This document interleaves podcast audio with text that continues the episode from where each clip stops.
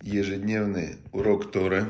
Начинаем наш ежедневный урок Торы по недельной главе. Мы изучаем недельные главы Торы. Значит, чтобы было понятно, кто забыл, что письменная Тора, она состоит из пяти книг. В начале, первая книга называется Берешит в начале, вторая книга называется Шимот, имена, Третья книга называется «Ваикра», так же, как наша организация, вернее, наша организация называется как книга «Ваикра» и «Возвал» переводится это слово. «И возвал». Четвертая книга называется «Бамидбар» в пустыне. И пятая книга называется «Дворим. Слова». Слова повторения. Второзаконие ее еще называют эту книгу. Она повторяет все законы, которые изложены в Торе. Краткое содержание, как бы, да, идет в конце. И мы в Письменная Тора, она состоит, в году есть где-то 52 недели, получается 52 на 7, 350, 360, ну плюс-минус, да, 52 недели.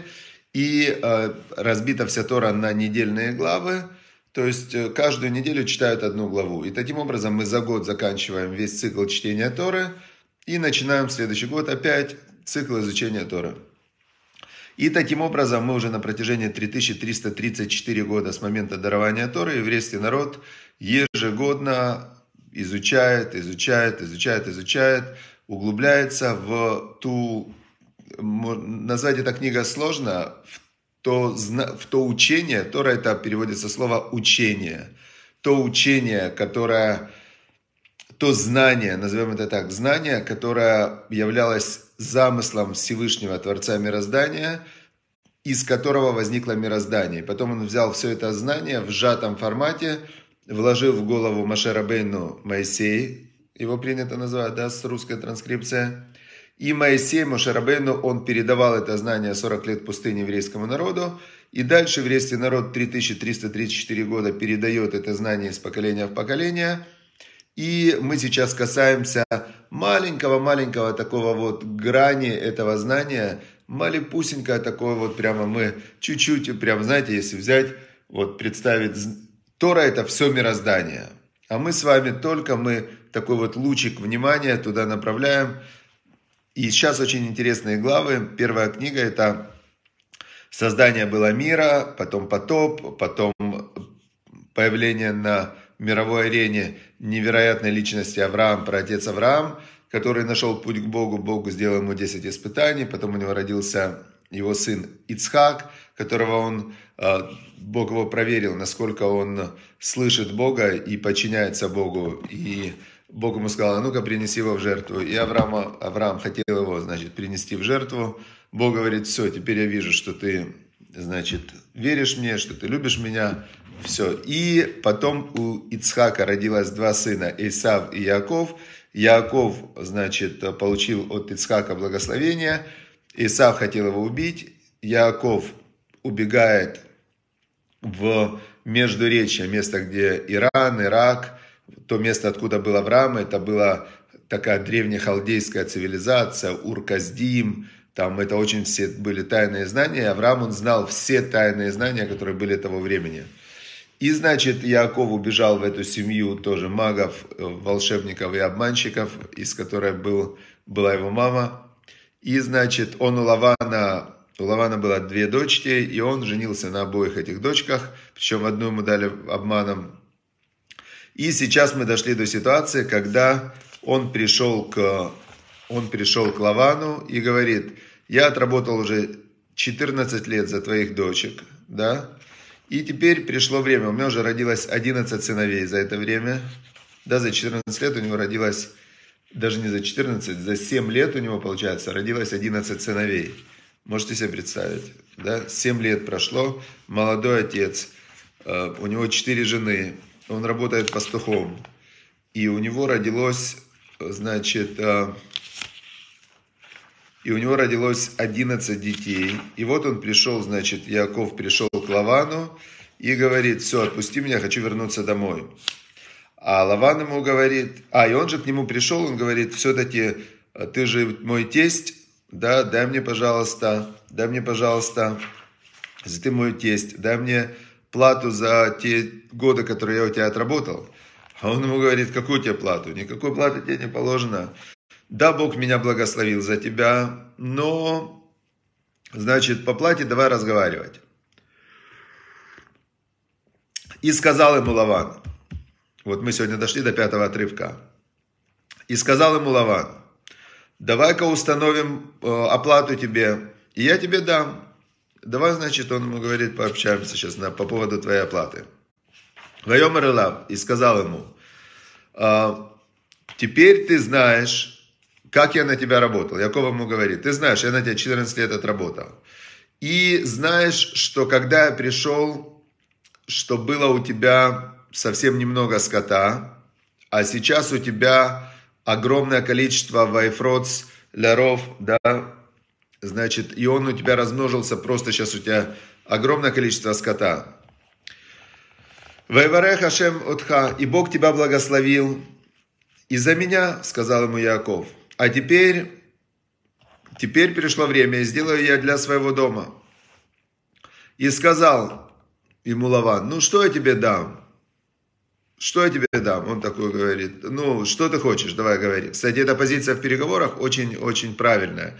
Всегда надо вначале дать второй стороне высказать свою позицию, а потом уже высказывать свою позицию, да, исходя из этого. Как говорил Стивен Кови, в коммуникации самое важное правило – вначале понять, а потом быть понятым. И вот, значит, они оба были мастера коммуникации, и Лаван говорит, ну, скажи мне, что тебе дать? И сказал Яков, не надо мне, ты мне же ничего не дал. А, значит, а, ты же мне ничего не дал, получается, да, вот я на тебя столько лет отработал. Теперь, говорит, а, если ты хочешь, чтобы я остался сейчас и пас твой скот, давай мы сделаем так. Пройдемся по всему скоту, по всем стадам, и оттуда вытащим каждую овцу, которая будет пятнистая. На овцах бывают маленькие пятнышки, бывают они большими такими пятнами идут.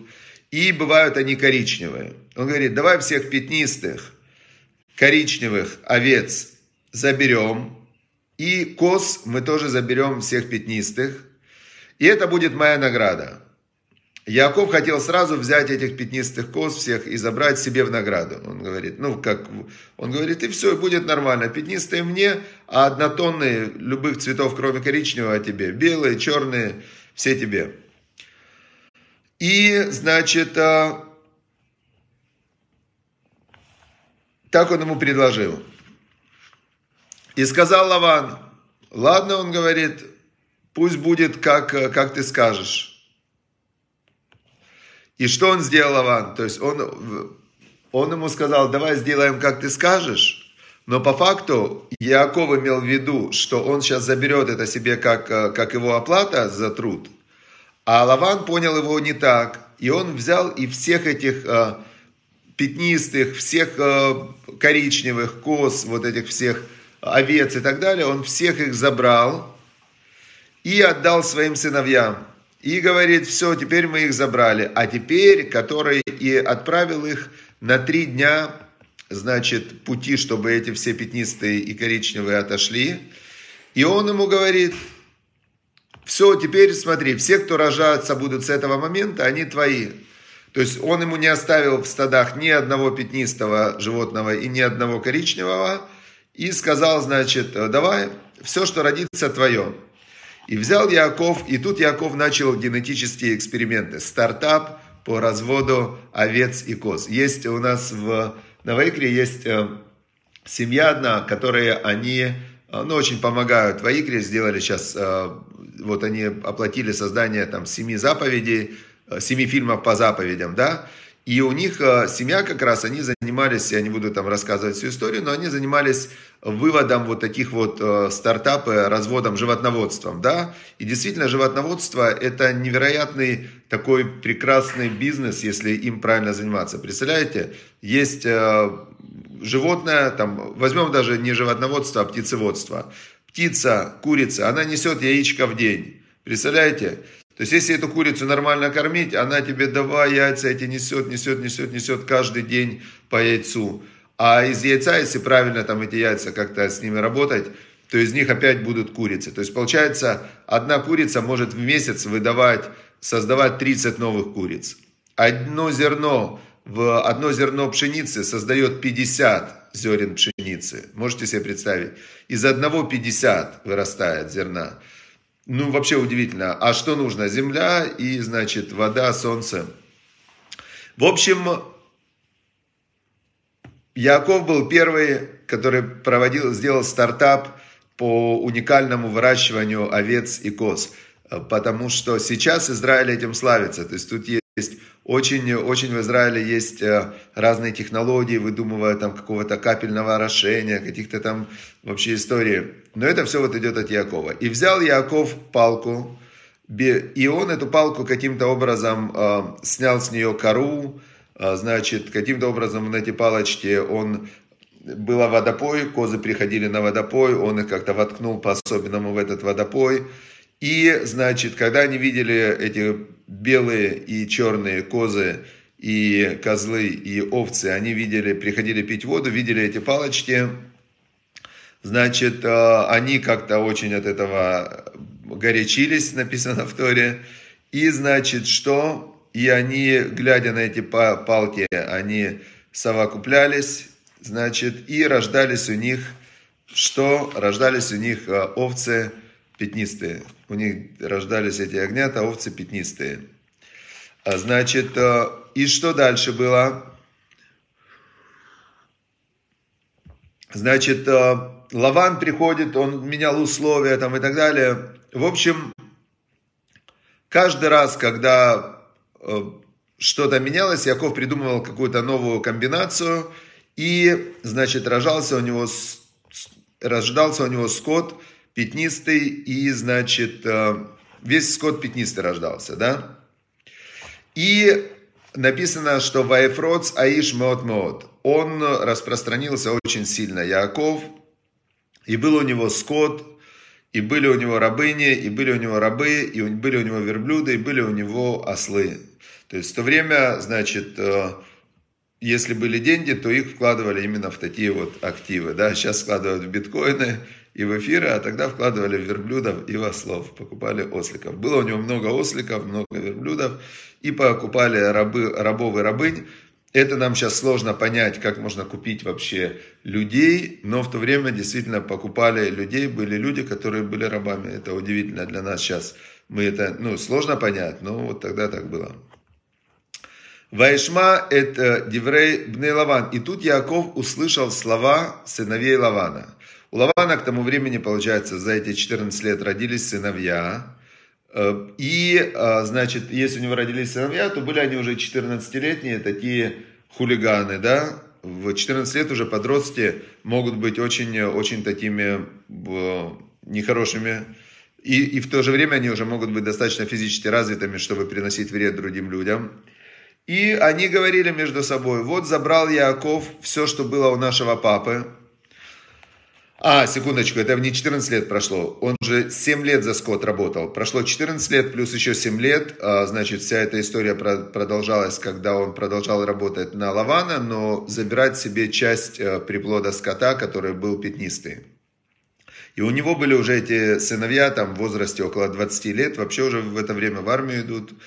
И они, значит, говорят, забрал Яков все, что было у нашего отца, они же не знали, что все появилось у отца за счет Якова. Они видели только то, что Яков, который работает у, у Лавана, у их папы, он богатеет. Значит, э, у Меашер Лявину асает коль а кого тазе. И от того, что отца нашего, он сделал весь вот этот вот себе почет, весь этот заработок он заработал. Вайре Яков Тне Лаван, и увидел Яков лицо Лавана, и оно с ним не такое, как было вчера и позавчера. То есть Лаван тоже начал на него смотреть косо. Очень косо начал на него смотреть Лаван, и э, начал э, Лаван на него злиться и обижаться. И сказал Бог Якову, возвращайся в землю отцов твоих, отца твоего, на твою родину, и я буду с тобой. И послал Яков, и позвал он Рахель и Лею в поле, где он пас скот. Значит, тут мы видим из этой фразы очень важный закон тоже. Мы разберем все, все законы, которые мы видели, но тут мы видим один такой очень важный закон, что даже стены имеют уши. То есть мы видим, что то, что говорили плохо сыновья Лавана, повлияло на Лавана, и услышал Яаков. То есть все, что человек говорит плохого про других людей, это вредит в первую очередь самому человеку. Есть в Торе такой закон, что лашонара, злоязычие, убивает троих. Того, о ком говорят, того, кто слушает, и того, кто говорит. И здесь мы видим, что сыновья Лавана, они вот этими своими разговорами, они создали ситуацию, при которой э, назрел конфликт очень такой яркий. А Яков, он когда хотел поговорить со своими женами даже, да, он, чтобы никто не услышал, он позвал их в поле. Позвал их в поле. Значит, э, позвал их в поле и сказал им, «Э, значит, вижу я, что лицо вашего отца, оно не такое ко мне, как вчера и позавчера. То есть вчера, позавчера Лаван был радостный, имеется в виду не вчера, позавчера, в последний период времени, он был радостный, у него работает такой прекрасный работник, у него идет из-за него благословение, овцы умножаются, деньги умножаются, сыновья рожаются, он кайфует, Лаван, все отлично. Значит, и тут Яков начинает зарабатывать. Я не думаю, что Лаван стал намного беднее, но есть свойство у людей, то, что называется злой глаз, когда они не радуются успехам других людей, а они, наоборот, из-за этого огорчаются. Теперь представьте, как, как это работает. Да, вот есть человек, у него внутри есть некое эмоциональное состояние. Теперь это эмоциональное состояние – это следствие того, как он относится к жизни, как он смотрит. Да, есть оптимисты, пессимисты и так далее. Теперь есть человек, у которой, который внутри создает зло. И он, значит, смотрит вокруг, он видит э, стакан. Он говорит, да, полупустой стакан. Если в стакане нет воды, значит, выпили. Кто выпили? Плохо, значит, про евреев сказал. Потом, значит, он э, еще что-то, еще что-то. То есть идет зло, да, он создает внутри зло, ему плохо, потом он начинает это плохо передавать другим людям, потом начинаются войны там и так далее. И вот, значит, э, Яков говорит, но Бог отца моего, он всегда со мной, он им говорит. То есть ситуация ухудшилась, говорит он женам. Папа ваш, он, конечно, меня не любит и очень на меня косо смотрит. Но я не переживаю, Бог со мной всегда. Ваэтена ядатен. И он говорит, а сейчас вы знаете, вы знаете, он им говорит, что я изо всех сил работал на вашего отца. То есть все эти годы я работал изо всех сил. А ваш папа, э, значит, э, он 10 э, раз менял мне оплату, он все время старался там не доплатить и так далее. Но ему не давал всегда всесильный сделать мне зло. Как бы он ни менял, а он говорит, давай, значит, наоборот, черные тебе, рожаются черные, давай белые тебе, рожаются белыми. То есть, как бы он ни старался, все равно получалось, э, что Всевышний давал мне, мне благополучие и благословение. Значит, э, вот и дальше написано, если он говорил, что будут пятнистые твои награды, рождались пятнистые. Если он говорил там такие-то, значит, такие-то, все. А, и получается, что Бог дал как бы стада вашего отца, и он их дал мне. В общем, он им рассказал всю эту историю, как все это происходило, и он сказал, откуда он это узнал, что нужно этот стартап, эти палочки. Ведь когда человек придумывает какую-то идею, да, и которая срабатывает, откуда приходит к нему эта идея? От Всевышнего. Он и говорит, он им сказал, ангел Всесильного во сне пришел мне и сказал мне так делать. Теперь, значит,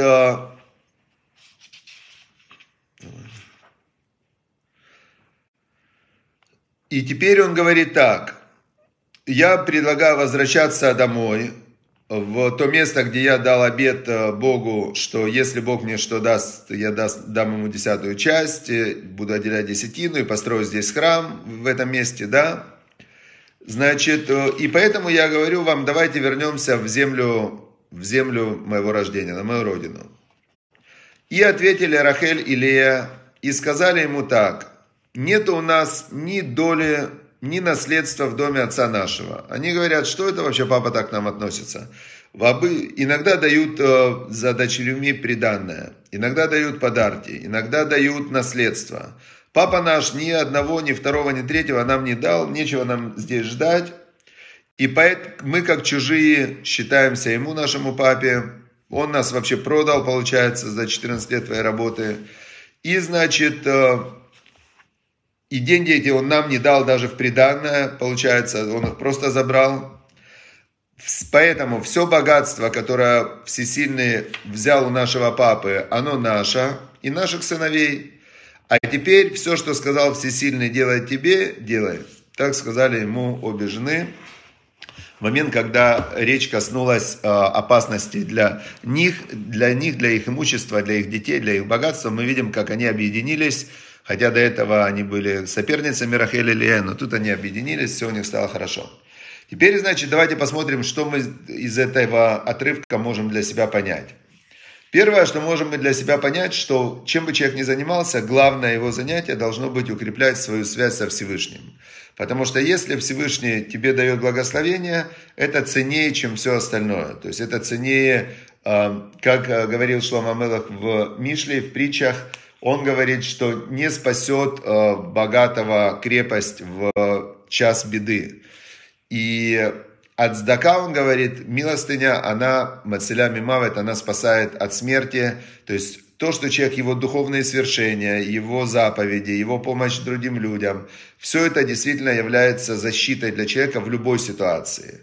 Но если, но если, значит, человек наоборот, э, значит, он копит, копит, копит, и он надеется, что богатство его спасет в час беды, так происходит совершенно наоборот. И бывает, что есть богатство, которое лера, которое скоплено для оно приносит зло владельцу. Ну, мы все помним бабушку, которую убил Раскольников в, в этом самом. Вот бабушка процентщица была, она, значит, э, на процентах наживалась, и потом пришел, значит, этот Раскольников с топором, и, и нет старушки, не стало старушки, понятно, да?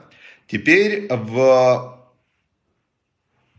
это то, что мы увидели, что главное это благословение Всевышнего, и если Всевышний дает это благословение, теперь вопрос, вот этот главный вопрос, который мы сейчас возвращаемся к предыдущей главе, то, что мы читали, что почему Ицкак не хотел благословлять Яакова материальным богатством и силой. Потому что мы видим в этой ситуации, мы видим в этой ситуации, что если вот это вот материальное богатство, оно вызывает у других людей, особенно у плохих, злых людей, которые только ради этого живут, оно вызывает у них большую ненависть, зависть и желание забрать. То есть э, Исав, например, он, когда Яков получил это благословение от отца на материальное благополучие и на власть, то он сразу захотел его убить.